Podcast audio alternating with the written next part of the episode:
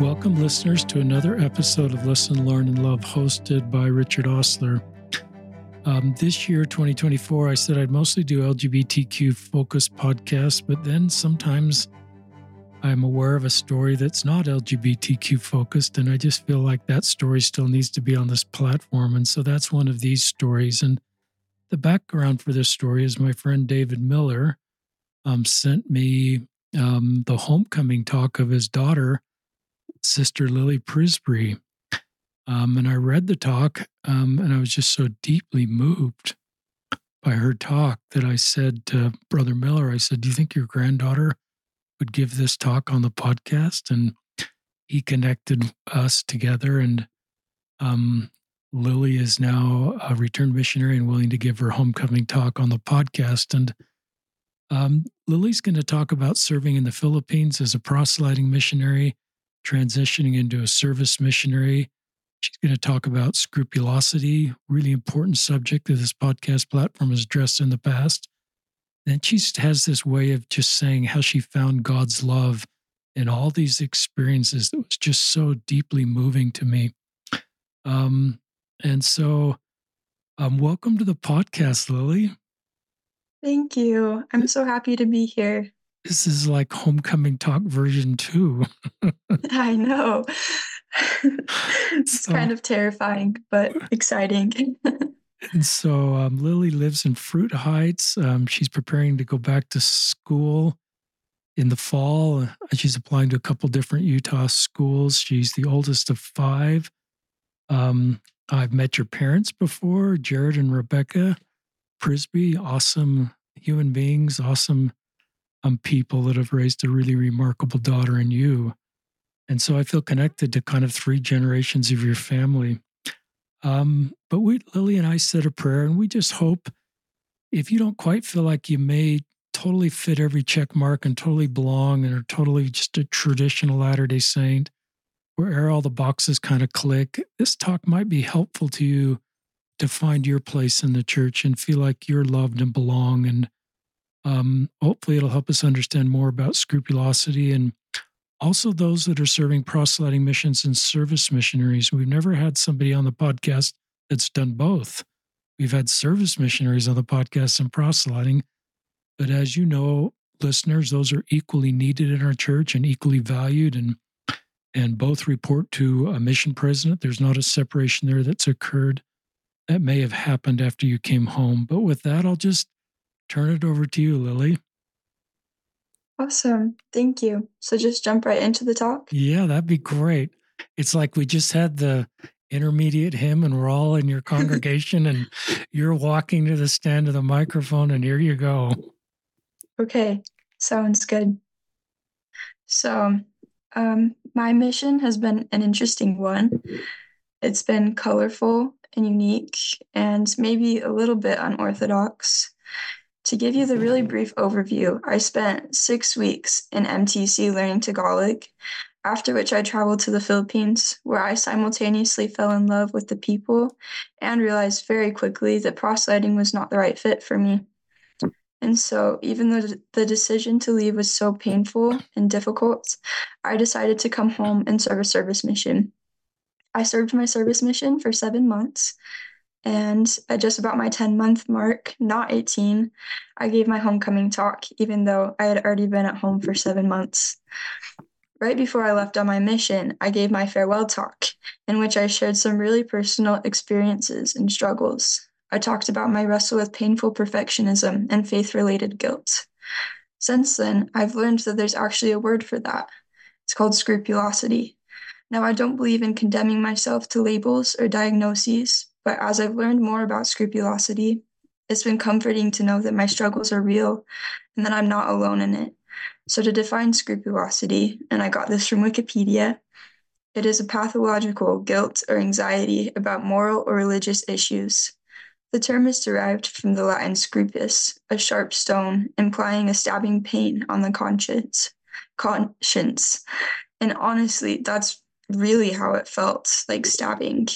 I became so fixated on perfect obedience that any thought or reminder of God was agony. Because to me, it was a reminder of how far I was falling short, and that terrified me. I relate so, so strongly to the phrasing of Romans chapter 7, verses 9 through 11, where it says, For I was alive without the law once, but when the commandment came, sin revived, and I died. And the commandment, which was ordained to life, I found to be unto death. For sin, taking occasion by the commandment, deceived me, and by it slew me. The reason I'm sharing this again is that today I'll be talking about what I learned on my mission. Prior to my wrestles with scrupulous perfectionism, I thought I knew God. I was certain I knew how to recognize God's voice and hand in my life. But in hindsight, the all consuming guilt I felt for every misstep didn't come from any God I'd want to worship, from any God I'd want to someday grow to be like.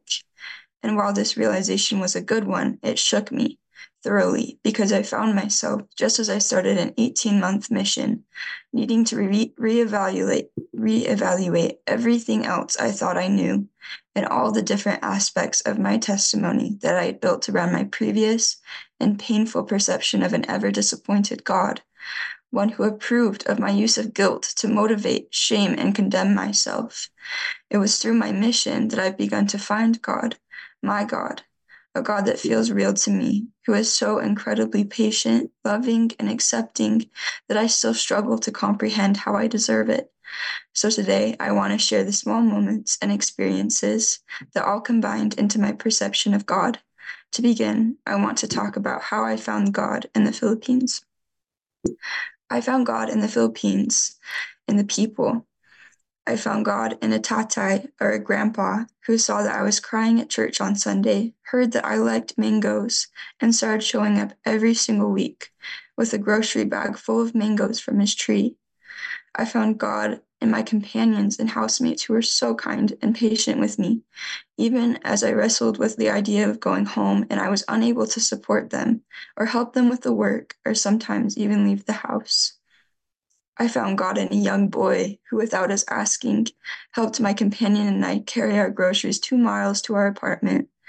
Now, if you're unfamiliar with the climate of the Philippines, all you have to do is go in a sweat lodge or a sauna and turn on a heat lamp over yourself, and you'll get the general idea.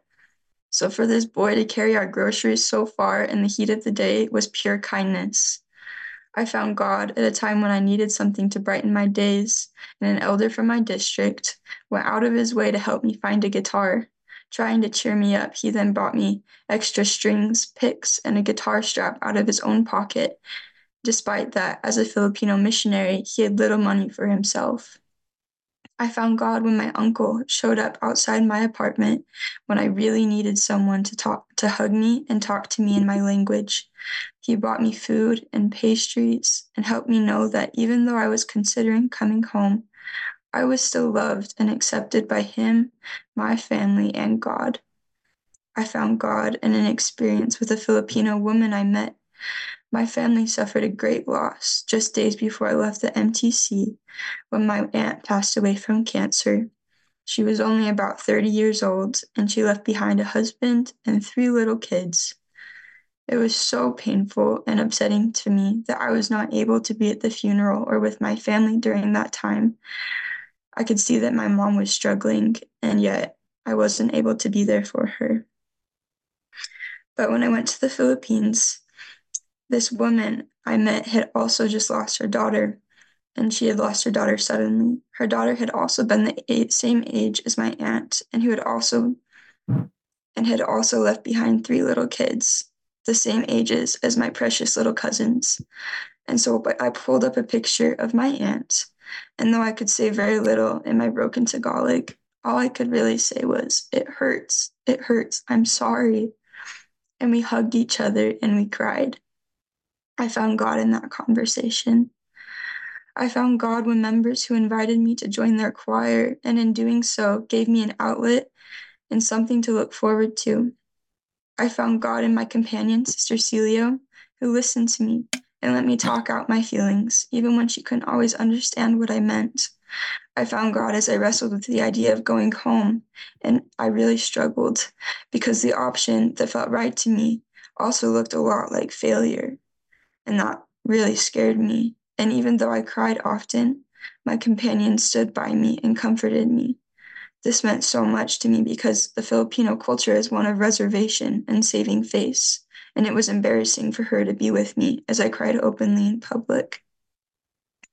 I found God in my mission president, who listened to me, to my questions and doubts without judging me, because he recognized that this for me was growth, that my asking of questions was helping me to reframe my view of God and build a new testimony I'm so grateful that when I explained to him that I felt strongly that I needed to go home, he chose to trust in me and in my ability to discern the path I needed to take.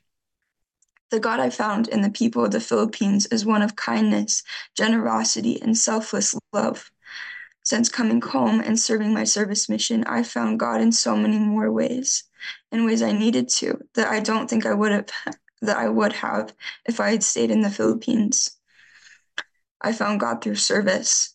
I found God while listening to faith related podcasts like this one and audiobooks that helped me feel seen, understood, and accepted as I tended the temple grounds and served with my hands. I found God as I served the people who came to the temple, who came seeking peace and comfort. I found God in an honest and open conversation with a teacher I TA'd for at Fairfield Junior High a conversation where neither of us tried to convert each other, but instead we both shared the good that we found in faith. She's Catholic, and through our conversations about kindness, acceptance, authenticity, authenticity, and God's love, I found that she is a beautiful Christian with values that are in harmony with my own and a desire to become more like Christ. I found God as I sat with high schoolers in seminary, and I learned from them and their unique perspectives and testimonies. But one of the most transformative ways in which I found God was through failure and through opening myself up to things that scared me. I found God when I left the Philippines and the Filipino people behind, and yet I came home to a family who loved me and welcomed me home with open arms. I found God when I felt so guilty for leaving behind my Filipina companion and didn't feel like I deserved to still be a missionary. And yet, instead of condemning me, God sent me a friend as my new companion. I found God when I quit serving at Fairfield because I was feeling too overwhelmed and emotionally drained con- to continue. And the teacher I was serving, instead of expressing anger or frustration, sent me a kind note and French candy. I found God when I lost my motivation and I went into hibernation for a while, and yet life went on. I didn't die, my potential wasn't permanently lost, and eventually I came back again. I found God when I got a second ear piercing to prove to myself that my worth and innate value goes far deeper than how perfectly I've checked boxes. And in that moment, somehow, instead of feeling guilty, I felt so loved and seen by God, and I felt like I was worth it.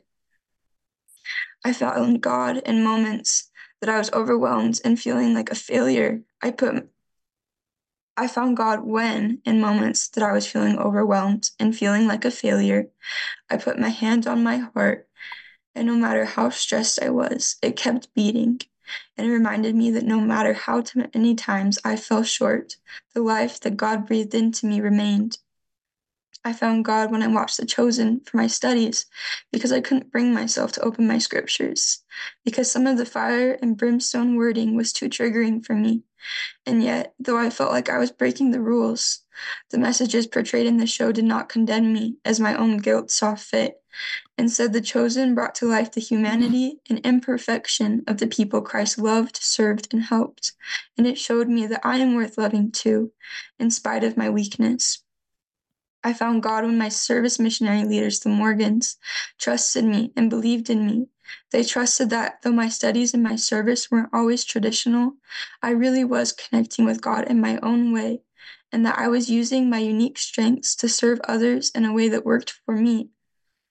I found God every single time I took breaks from my meetings to walk around for a moment, take a deep breath, and clear my head. And then I came back feeling better than before. I found God when I left in the middle of a zone conference, a big four ish hour meeting that's held once a month, because I was feeling frustrated and overwhelmed. I found myself stuck on the more human aspects of the meeting, topics that I had questions about, interactions that felt awkward and uncomfortable, and just an overwhelming fear that, because of my conflicted feelings, I didn't fit, I didn't belong. I found myself so tense and upset that I decided to take a break and get some fresh air, and so I left. I took off into the mountains with my dog, and I prayed, and I listened to podcasts, and I sat quietly and I appreciated God's creations.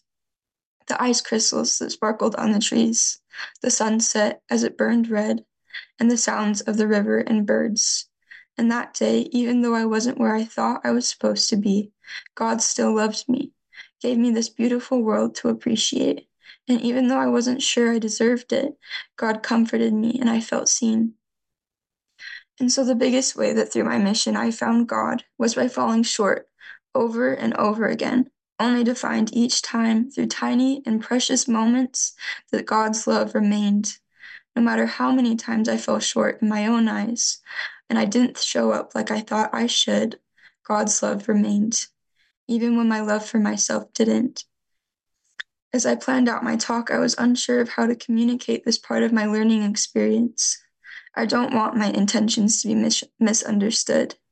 Please understand that I do not wish to undermine the value of developing good spiritual habits like regularly attending church meetings and making time to connect with God through scripture study and prayer. These habits are so important because they give us a structure, a safety that we can fall we can always fall back on, especially in times when our strength is depleted and our spiritual muscles are tired. Instead, I share these experiences with the hopes that we can all just be a little bit more open-minded with open hearts. I know from personal experience how easy it is to judge those whose actions and choices we don't understand or agree with. It can be scary to accept someone who is walking a path that differs from our own. I found myself before judging, avoiding, or even trying to change others out of the fear that their questions, choices, or weaknesses might upset my own progress. Afraid that they might pull me with them down a slippery slope that I'm afraid of. But really, I think we know very little of the paths that other people walk.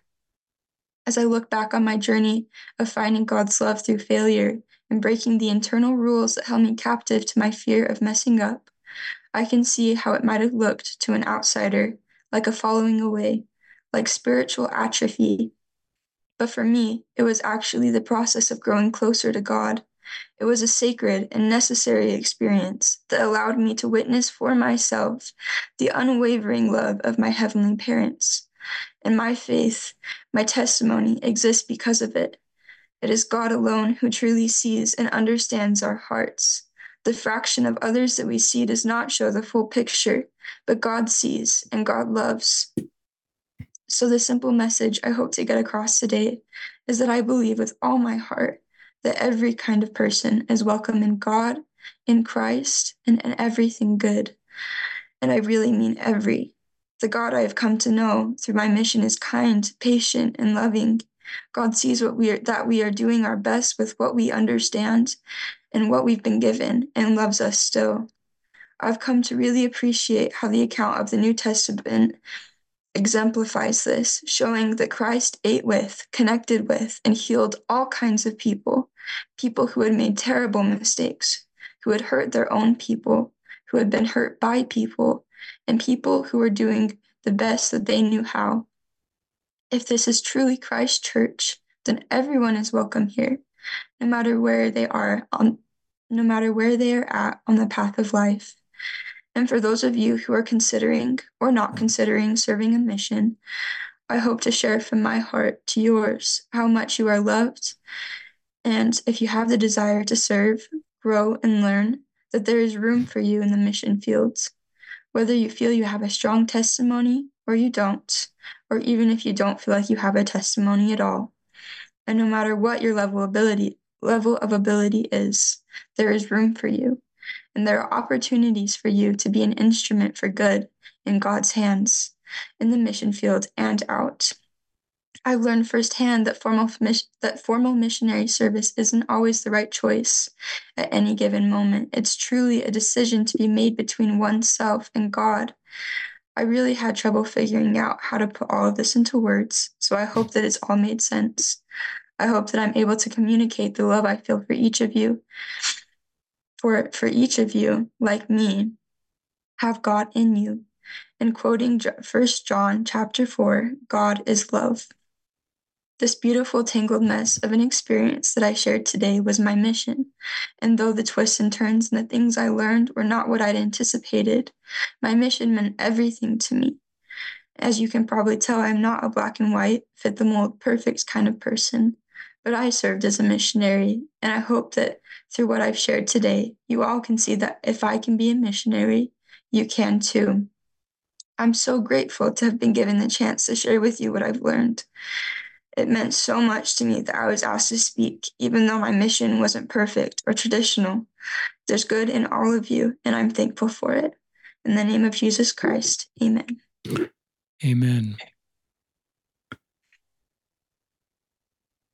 You know, I was really moved reading this, but I'm even more moved hearing you give it, Sister Prisbrey. Thank you. And I have a hard copy in front of me, listeners, and I just kept underlining things you said. You have this gift of bringing vocabulary um, in a really thoughtful way to be able to share the, your heart. It's one of your gifts. Um, as I usually, so as I usually do, listeners, I kind of then want someone shared a, like a talk in this case, kind of go back to the beginning. And this isn't scripted, so this is kind of I told um, Lily, this is like going out to lunch and or having her come off the stand and spending some time with her and just asking her further questions. Maybe some of the questions you have about her experience that in a homecoming talk she wouldn't have the chance to fully share. Um, I love how you were so open about your scrupulosity, and um, and so brave to figure that out. Um,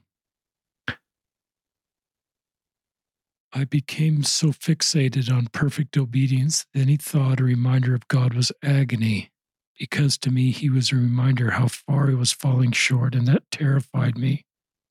So that's a um, pretty good insight into someone that feels scrupulosity. Um, talk talk more about just how did you figure out you had scrupulosity? Was that all on your own, or did you have somebody sort of um, help you find this? Man, it was through such a process. Um, initially, it was on my own. And then as I began to understand more, I reached out to people. But I think the learning process really began when I hit a breaking point. That's actually what my farewell talk was about.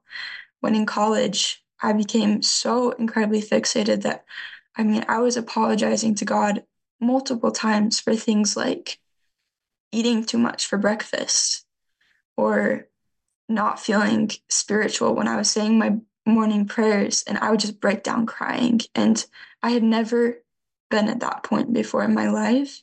And it was at that moment I realized this cannot be God. If it is God, then I don't want it to be God because God is supposed to be perfect and I'm supposed to want to be like him. And if this is God, I, I don't want to be like God. And so it was really just an incredible moment for me. And it was painful and scary because I realized that these spiritual promptings I thought I'd been having all my life were not from God. But at the same time, it opened up all these new possibilities of learning a loving God and having new spiritual promptings that actually brought me peace instead of pain and fear. Did you go, if you're okay talking about this, did you go to therapy yeah. or did you just once understand what it was that you were able to just um, understand this isn't a spiritual weakness, this is a mental health issue? Yeah, um, eventually I did go to therapy. I think first I started reaching out to my family. I was so blessed with with parents who were willing to listen and understand. And then as I did so, I was directed towards podcast episodes, which was really helpful in my understanding of what I was dealing with. And then once I understood what I was dealing with, I went to therapy and had the language, I guess, to be able to ask questions and ask for help at that point. Um, you you had a phrase in here I've never heard before faith related guilt. Um, yeah. Just, I think you've kind of talked about that, but do you want to expand on faith related guilt? Yeah. Oh, man. Really, that feeling of guilt is what I thought the feeling of a spiritual prompting was. Every single time I was in any sort of faith setting or doing something like reading my scriptures or saying prayers, I would begin to feel this this feeling of like I need to do more. I should be doing this or this better and I'd be consumed with this feeling of just guilt.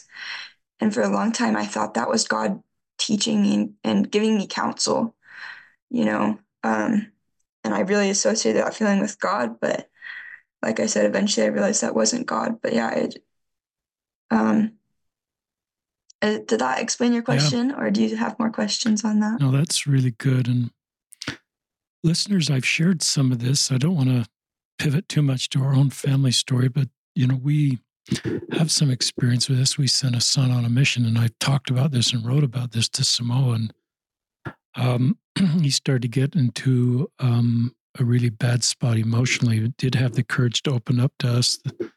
Had some suicidal ideation, and he we found he was confessing and reconfessing the same things over and over again to his bishop and stake president, who both kept telling him he was worthy to serve. But he didn't believe that and it got darker and more complicated for him and came close to coming home until I happened to share his symptoms with a a family friend who's a therapist. And he quickly diagnosed him tentatively with scrupulosity. And then when we passed that diagnosis on to a mental health counselor um, in the Samoan Islands, a, a by the name of Becky Edwards, who's a political candidate here, has since run for political office she became his therapist and it was a it was a game that's a term i'm kind of not trying to use game changer because um, tv ads use that too much but it just completely changed his experience because he it, it just got reframed as not a spiritual weakness but a mental health issue. And it attacks people this attacks people that really care about being clean and worthy and doing the right thing. It attacks the thing that's most important to them, um, being in a position to bless the lives of others. And and the best way I learned to understand it is I understand why people compulsively wash their hands, because um, and the compulsion is the washing of the hands, and that for a moment helps them feel clean, but in his case anyway, it was the confession and needing to be validated that he was clean, and that helped for a little bit. But the therapy, at least for our son, and you could comment on this, Lily, was exposure response therapy, where he learned yeah. to um, sort of like people with hands, learn to live with my hands may not be clean, and that's okay. Um, and to live with sort of the dissonance of not completely clean hands. And he had to learn to just live with God loved me just like Lily's so clear about. And I may not be perfect, and that's okay. And God can work through me as a missionary, even if I slept in, even if I ate too much, even if I had an intrusive thought. Um, that's part of the human experience to have intrusive thoughts. The thoughts don't line up with your values.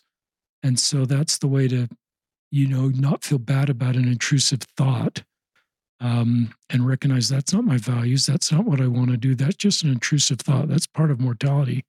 That doesn't mean I'm a bad person or God's disappointed me or Satan has control of me. That's just part of the mortal experience. So I don't know if you want to, that's kind of our son Ben and yeah. his experience. I don't know if you want to, if any of that resonates with you. Absolutely. The exposure therapy is the way that I found peace. Um, and it's terrifying. It's, it's giving into the one thing that you're afraid of, and that's being dirty in a way, you know, unclean in your own eyes. I opened myself up to things that I was terrified of that I thought would mean I was a bad person. For example, really random, I started swearing for the first time on my mission. I was a swearing missionary. And I had, in the past, if I had even thought a swear word, I would apologize to God and then feel like I hadn't apologized enough. So I apologize again. And even then, I'd still feel dirty. Um, but on my mission, I just started letting them loose. And it was actually through that process of just little things like that, like getting a second ear piercing. And it just, and then I would sit and I would just feel and I'd wait and I'd feel my own guilt. But then aside from my own guilt, I'd feel God's love. And I, it, as the more I did those things and just listened, I was able to differentiate between the two, between God's love and my own guilt. So that's really how I found peace as well. I love that. And I love that we've had some scrupulosity guests in their 40s and 50s that have dealt with this undiagnosed their whole life. And here you are. I didn't even ask your age. I assume you're, how old are you? I'm almost 20, almost, like two weeks. Almost 20. Um, and you've, you understand this and you don't have to go through your whole life um, with sort of undiagnosed scrupulosity. Um, then I want to read, I'm still on the first page of your homecoming talk. Prior to wrestling with scrupulosity perfection, I thought I knew God. I was certain I knew to recognize God's voice and hand in my life. But in hindsight, this all consuming guilt for every misstep didn't come from any God I wanted to worship, but from the God that I didn't want to someday grow to be like. And Religious Release was a good one. It shook me thoroughly. And so I love the way you went through this kind of what I would call a deconstruction of what you thought God was to a reconstruction through all these experiences you share of who God, our heavenly parents, are. It's a really powerful part of your homecoming talk. You want to talk more about that? Um, would you mind rephrasing the question just a little bit? I want to make sure I understand. And I'm not sure there's a question there. It's just, I just, I guess more of a statement that I just love that you had this preconception about God. Yeah. That induced guilt and shame and demanded perfectionism and maybe that was kind of culture versus God. And then you were able to deconstruct and sort of reconstruct um, the heavenly parents that you know and you talked about in your homecoming talks. That's probably not a question as much as a statement, unless yeah. you have anything you want to add. Um, yeah, I just, it really was the most life changing transformation I've ever undergone. I mean, I can remember back to like when I was like even like five or six years old, sitting in sacrament meeting and feeling, hearing all these thoughts in my head of like, I, I need to do this better. I'm going to do this better. I need to do this better. And I genuinely like, I thought that was God all the way back then. And so when I hit that point in college, when I just couldn't live that way anymore, I couldn't sit with those feelings any longer it was honestly terrifying because once I made that realization that that wasn't God, there was no going back. Because to go back would be living with a fake perception of God, like a not real perception of God. And so if I wanted God in my life, I had to move forward. I had to find who God really was because he surely was not who I had thought.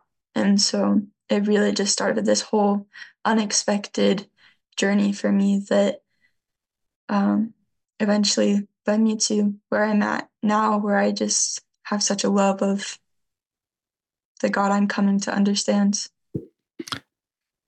Did such a good job. That was a great um, answer. I love all these experiences. So I found God, and you write that in capital letters, and then you go through these experiences. Um, so much of my belief about God is uh, and His ability to bless, bless us, listeners, I think, is through um, the service where we serve each other. I know as parents, one of the things that makes um, me the happiest parent when I see um, our kids, six kids, love each other. So I've always felt like there's this, you know, commandment to love God with all our heart and keep commandments, just kind of the going upwards part of our commandment, which what I would call the vertical. And then there's this horizontal part of the commandments, which is love our neighbor as ourselves. And for me, anyway, when I do the horizontal part, better, then my, the vertical part comes easier to me. And so, you know, I probably focused in my life too much on the vertical part. That's still important. I believe in that. Um, but I'm able to do the horizontal part. And that's really where I feel God sometimes. Um, as I look at my responsibility to my fellow brother and allow them to serve me. And then you go through all these experiences, Sister Prisbrey, um, that are just beautiful. Um, and even your own, I think your own uncle showing up in the, did you say, yeah, your uncle showing up outside your apartment in the Philippines? Um, oh, that meant so much to me. Um, I, he told me to tell you hi, actually. I think you know him. Um, he's actually, he's, he's gay and he actually also served a mission in the Philippines. And so he came back and visited his mission. That's and he really visited cool. me while he was there. And he's no longer a member, but I love him with all my heart. He's one of the most Christ like people I know. Well, I'm glad to know your uncle, and I know a little bit about that story, but I love his good heart and the good he's doing and his desire to see you succeed. He could have knocked on your door and told you all the reasons you shouldn't be a missionary, as he's not participating in the church, but he gave you the grace that this is your path and you're giving him Yeah. the grace that's his path. And you're allowing a loving God to love both of you without without judging each other. I'm projecting a little bit on how he feels about you. No, that's accurate. Yeah. And so to me, that the God I believe in is happy about that. And and so I love that part of your story. And then these just these consistent stories. And I I found God in my mission present who listened to questions and doubts without judging me. Because he recognized for this, for me, this was growth. That asking my questions was helping to reframe my view of God and build a new testimony. I'm grateful for that. When I explained to him my strongly desire to go home, he chose to trust me and my ability to discern the path that I needed to take. Um, there's a couple of gold nuggets in there. One is that um, I'm projecting here about your mission president that he is mature enough in his understanding the plan of salvation, his testimony to give you grace and space to figure that out on your own terms and your own time, and not to have everybody in the mission have the same type of testimony. Um, and helped you feel like you belong in the process. And then this is really unique. Um, is he trusted you to know what's best for you? I think there's a culture perhaps that, as I, I'm speaking for mission presidents, they have a natural desire to keep everybody on a mission because they want probably them to have the experience of continuing to serve and get through the hard times. But there comes a point where I sense your mission president did this. It's just, you know, Sister Prisbrey, you know, I you need to make a decision and I will support you and I will love you and my relationship will not change. And do you want to talk more about that? It's a I think it's a beautiful part of your story is he trusted you. Yeah. Um it really just I had heard so many stories about mission presidents that even as I talked so first of all, when I was struggling and considering going home, he asked me, my mission president, um, who I felt close to and who I would go to for advice. And I told him my grandpa is someone that I really appreciate and respect. And so he actually gave me permission to call home and call family on just a normal day during processing hours. And so I called home and um, as I talked to them, I just really like, I came to the realization that I needed to go home. And as I talked to them, th- there kind of was this kind of warning from all my family, like, just so you know, like your mission president will probably convince you, like, try to convince you to stay and just do all that he can to keep you there. So you might have to like face some pushback. And so I went into that conversation just fully steeling myself for pushback and for an argument in some ways. And yet there was I don't know that he really like talked super deeply about like how much he loved me and how he would still love me. It was more just that there was no pushback. He just automatically was like, okay, like I, I trust you and I can tell that you feel good about this. So okay. And and and instead of kind of having a long discussion, he just immediately went into planning. He was like, okay, I'm gonna make all these calls and we're gonna get you on a flight in a couple days and you're gonna go home. And it was it was really just that he put that into action so quickly. It meant so much to me with yeah, just no pushback. Did that answer your question? Did. And um I, I would just sense a lot of maturity on the part of your mission president. And his self worth wasn't tied up into a scorecard of how many missionaries. I've heard some of this culturally. Well, I had less than 10 leave while I was there, less than five or none. And as yeah. a benchmark of the success of mission leaders. And I hope we're maturing enough as a church to not look at it that way, that our job is like our job is to help people make the best decisions and love them and support them like you felt as you were leaving the Philippines, a country obviously you loved, a people you loved, um, but you felt it was time not to be on a proselyting mission. And yeah. And then you have this line one of the most transforming ways I have in which I found God was through failure. Um, that's a really brave line to put in a homecoming talk and just yeah. to sort of own. And I think I love that because to me, that's a sign of your um, deep spiritual gro- understanding of who you are, the confidence in who you are, your maturity, um, your self awareness of who you are to be able to talk like that in a public way. And then you go through these things. Um, and failure, you know, is a negative thing generally, but I think I've always felt failures, you know, when we, it's, it can be our finest moment as we just learn and grow, and it's a positive thing. Do you want to talk any more about that?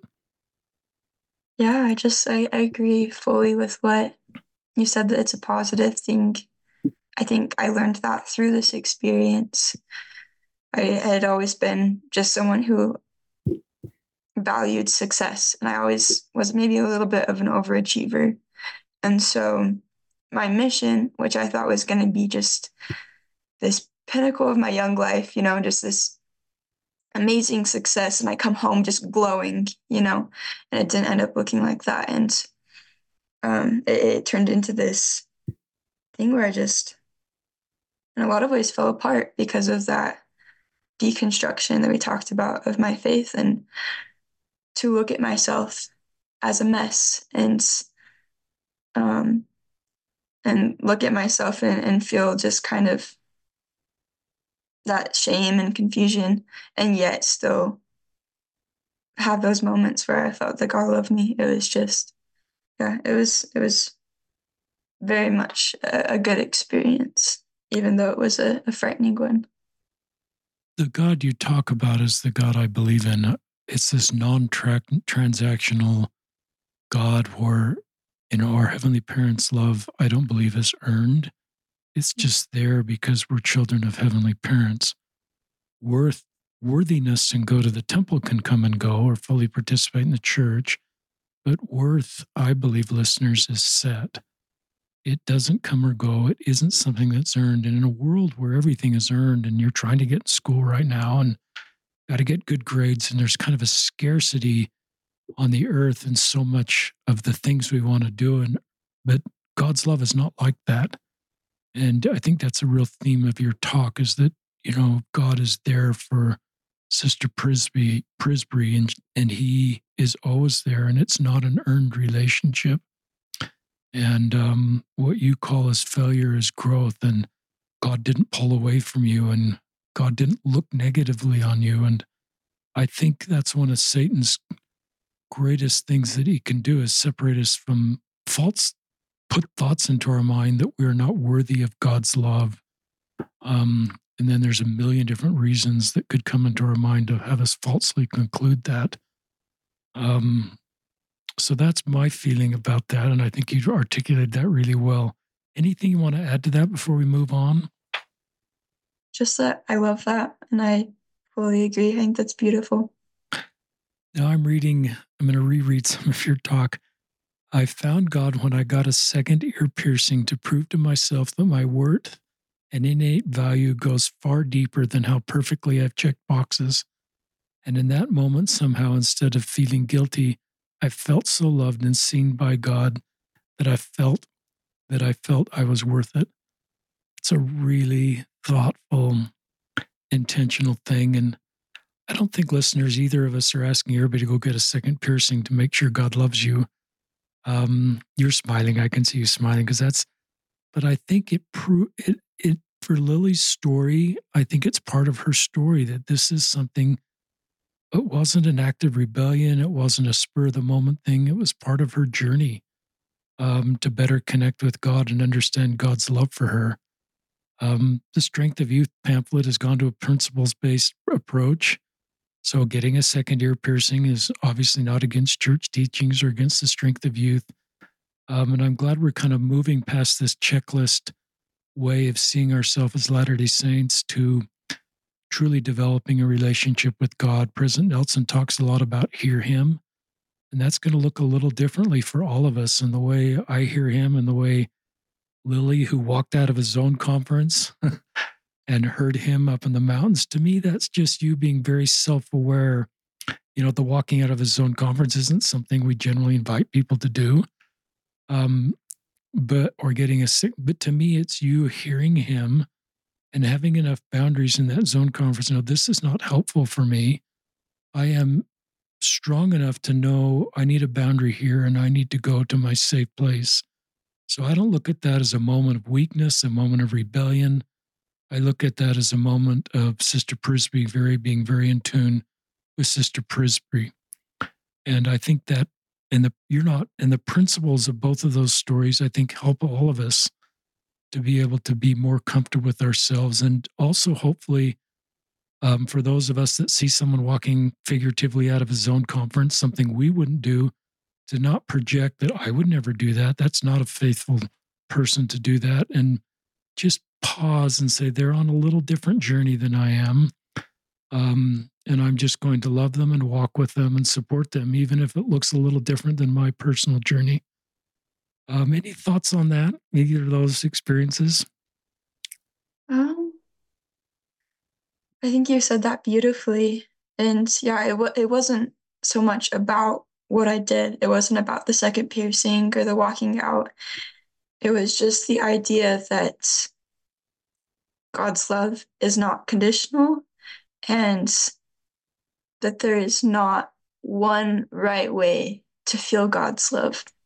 Because at the beginning of this process for me, I would go to the scriptures and I would just search, like looking for that, like, please, God, just show me your love. Um, and for me at that time, it didn't come that way.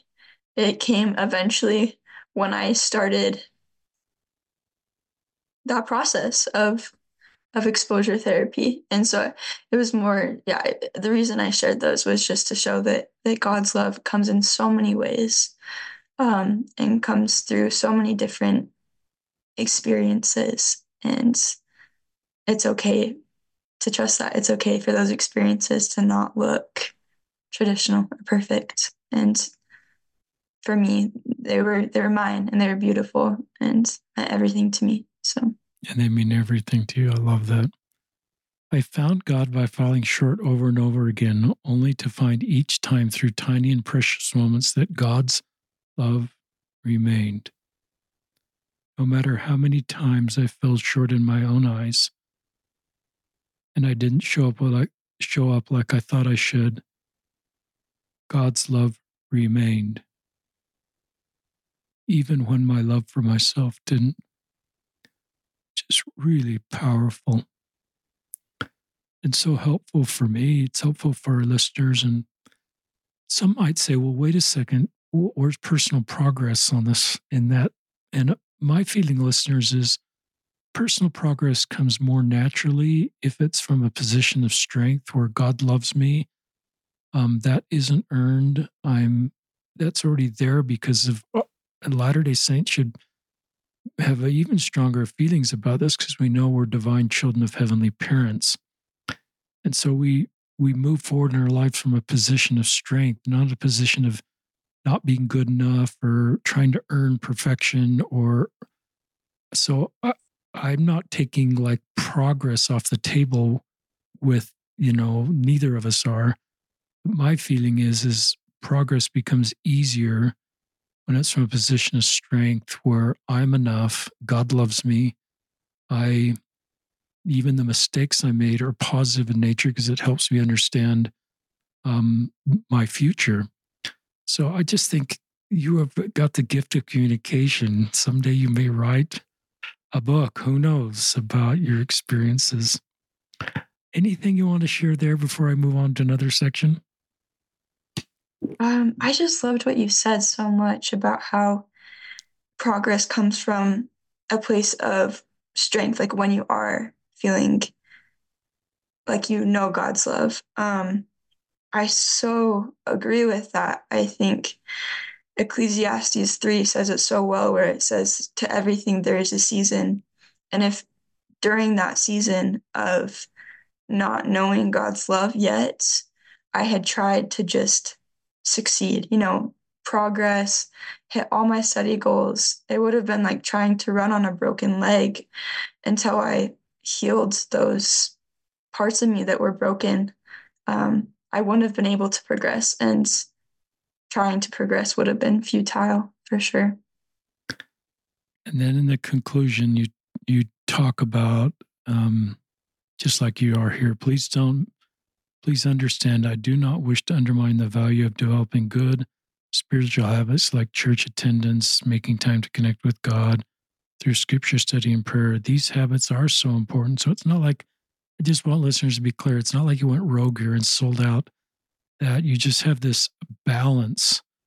Um, I'm just so moved. You know, you're a Gen Z, and the last ep- couple episodes ago we talked about Gen Zs in the UK, and um, I I don't want to say millennials or even baby boomers like me don't have it figured out, but um, I see a maturity and improvement with younger people in our world, and just the ability to own their own stories, be real, vulnerable, and honest and authentic. And um, then you end with First John four, God is love, and I've always felt that that's the healing balm. I think Elder Uchtdorf talks about, or President Monson, just the healing balm um, that heals the wounded wor- world is the atonement of Jesus Christ and our love for ourselves and acceptance of ourselves and for others and then you say, as you can probably see, I'm not a black and white, fit the mold, perfect person.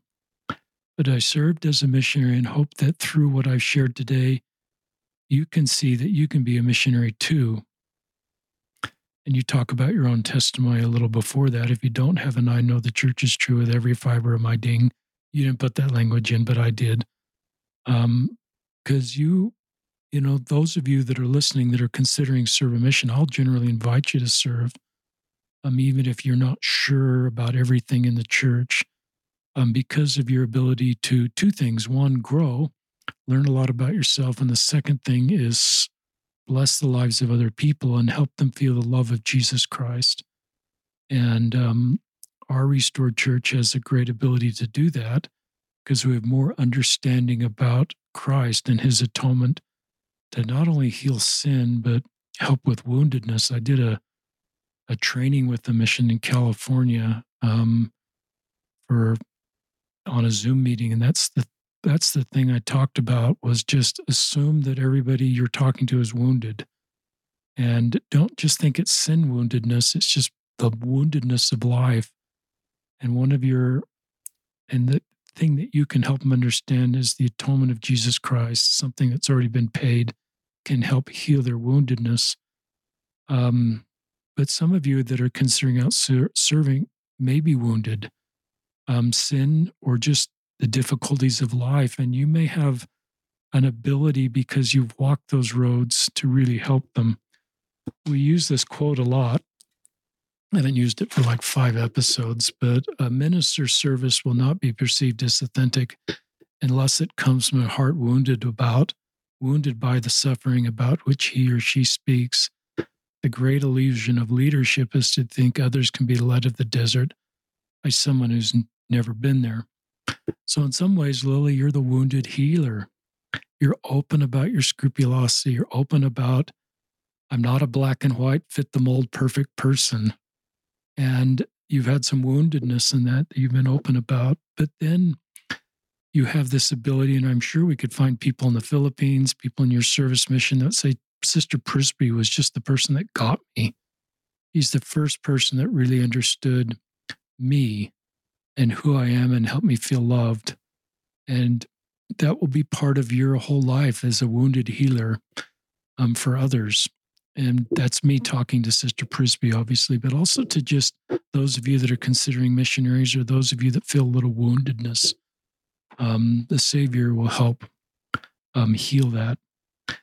Um, I also love this quote from Brene Brown. Um, fitting in is about assessing a situation and becoming who you need to be in order to be accepted. Belonging, on the other hand, doesn't require us to change who we are, it requires us to be who we are.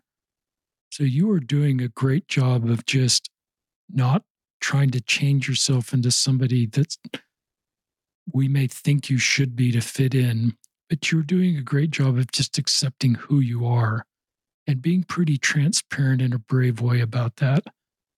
And that's remarkable. It's a sign of your inner confidence about who you are.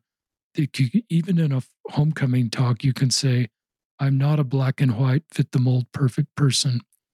I think that's a, I think that's a, I don't think that's arrogant. I don't think that's prideful. I think it's just a really um, confident statement of who you are that's beautiful. And the God that I believe in created you just the way you are. And you are beautiful and unique and gifted. And I don't ever want you to feel like you, I mean, I just, I'm not your father, your bishop, or your stake president, or your, I'm not any church leader, obviously, in your life, or even a family member, but I just love you own who you are. And I think that makes the rest of your life mission possible. And it gives hope to others that don't fit in, um, but they can actually belong. And to me, that's part of creating Zion. And you are doing that. Um, I've got one more quote in my head, but I just want to see if you've got anything you, I've kind of gone on a little bit. Anything you want to say? just want to say thank you. I, I really appreciate that. Just helping me feel seen. That was that was my goal from the start was just to through owning who I am, helping others to do the same If that makes sense. So I really appreciate everything you said. It means so much to me. Well, you have a great life ahead of you. I'd love to see where you are in 20 years in the life you've built um, for yourself and a family. I think that, and I think whoever you marry, you know, this is maybe me talking to those of you that don't quite fit the mold. And if you're single and wondering, does somebody want someone like me? And my feeling is, they're looking for someone just like you.